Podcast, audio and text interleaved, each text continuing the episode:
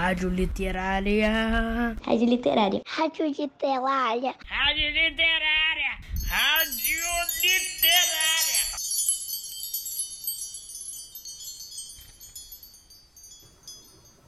Voltei, crianças. Eu sou Inês, professora de literatura, e vocês estão sintonizados na Rádio Literária, a casa virtual da literatura do Colégio Pedro II. Sejam bem-vindos ao programa A Hora da Literatura.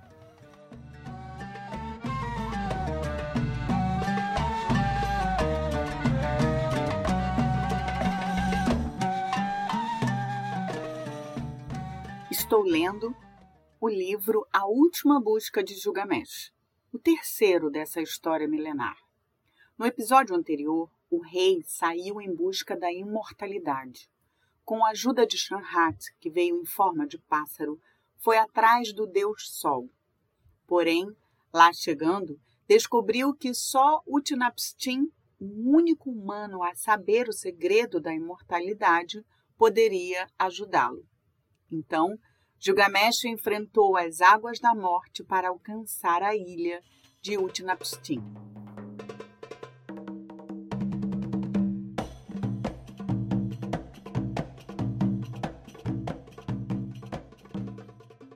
Na última e desesperada tentativa, tirou do corpo a camisa rasgada e ergueu-a no vento para fazer uma vela.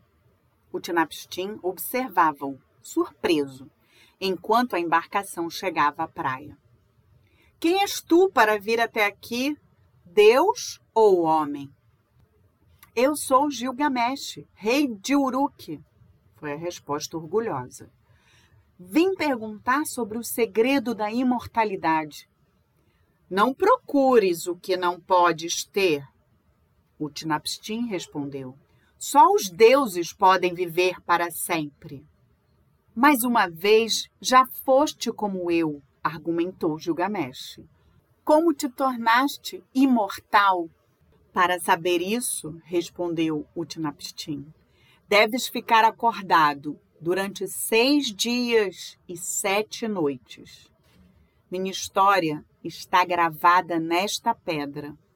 Não podes dormir enquanto eu estiver lendo. O teste parecia fácil. Gilgamesh prometeu e Utnapishtim começou.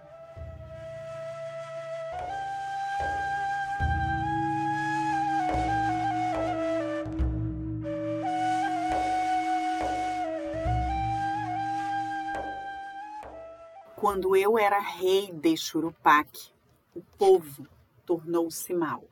Os deuses decidiram destruir a terra com uma grande enchente. Fui avisado do que iria acontecer porque eu era um homem bom. Disseram que eu devia construir uma grande arca e reunir dentro dela minha família e todo tipo de animal e planta. Logo que eu terminei, desabou a tempestade. Choveu, choveu durante seis dias e seis noites. A terra ficou inundada.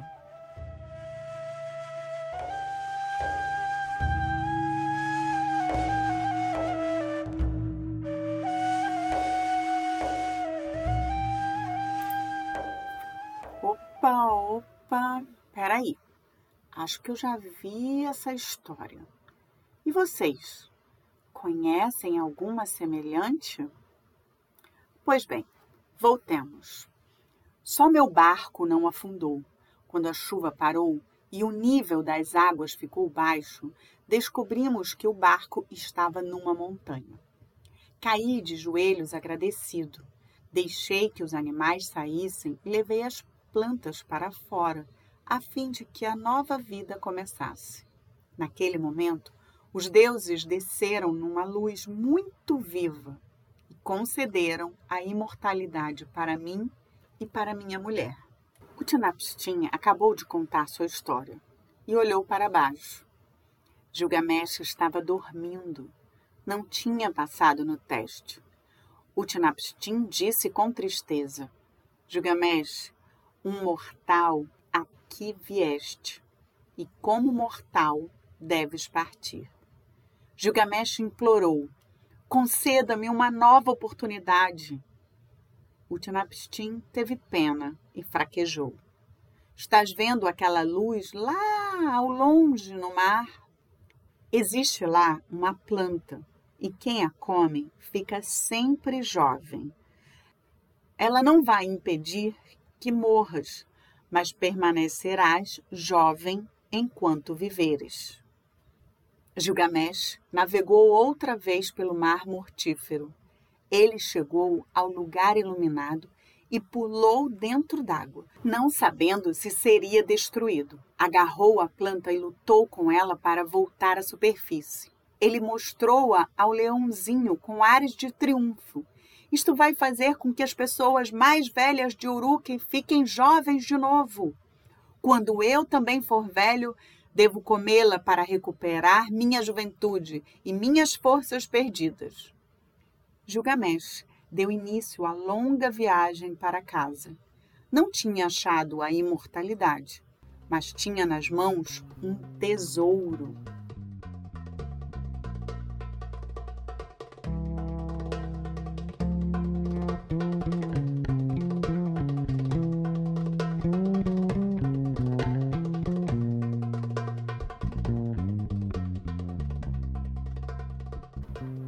Ele tinha mesmo um tesouro?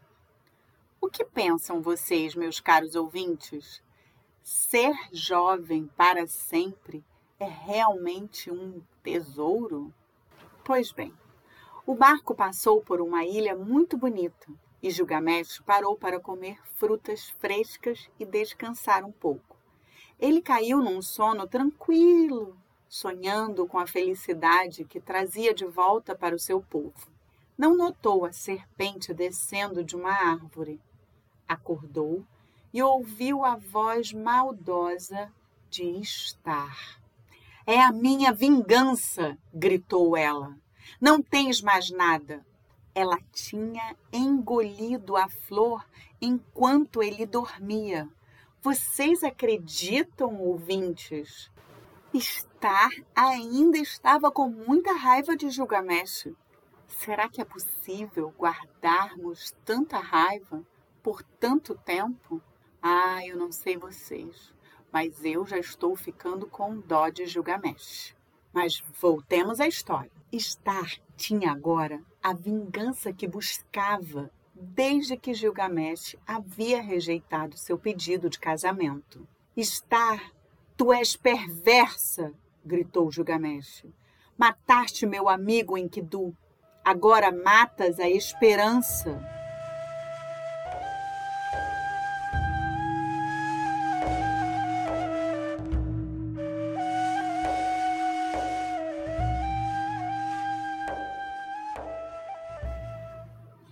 Ele abraçou o leãozinho e chorou. Já tinha feito muita coisa para tudo terminar assim. De repente, ouviu uma voz chamando por ele. Seu amado Enkidu tinha voltado. Abraçaram-se com alegria. Shanhat enviou-me do outro mundo para eu te ajudar, explicou Enkidu. Sobe nas minhas costas com o teu leãozinho. Tenho algo para te mostrar.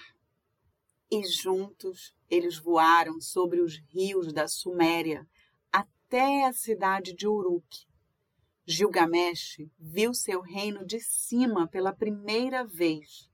Seus grandes templos, suas casas elegantes, os lindos jardins e, mais impressionante ainda, a majestosa muralha que ele tinha construído ao redor de tudo.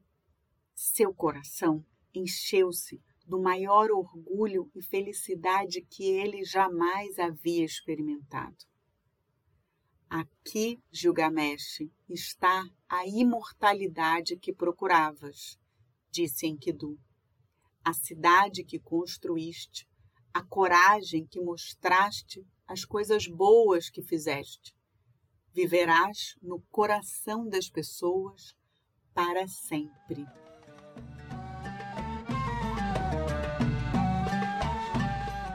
E assim chegamos ao final da nossa história. Mas antes de desligar, digam-me: É possível sermos imortais? Crianças, não saiam da sintonia poética da Rádio Literária e aguardem a próxima história antiga. Fiquem aqui comigo, sintonizados no programa A Hora da Literatura. E para nos despedirmos, dedico uma música a todas as crianças que me ouvem. Fiquem agora com um trecho de Dance of the Sugar Plum Fairy, de Tchaikovsky, que para tradução é a dança da fada açucarada, tocada e interpretada na harpa por M. Turk. Um beijo, crianças!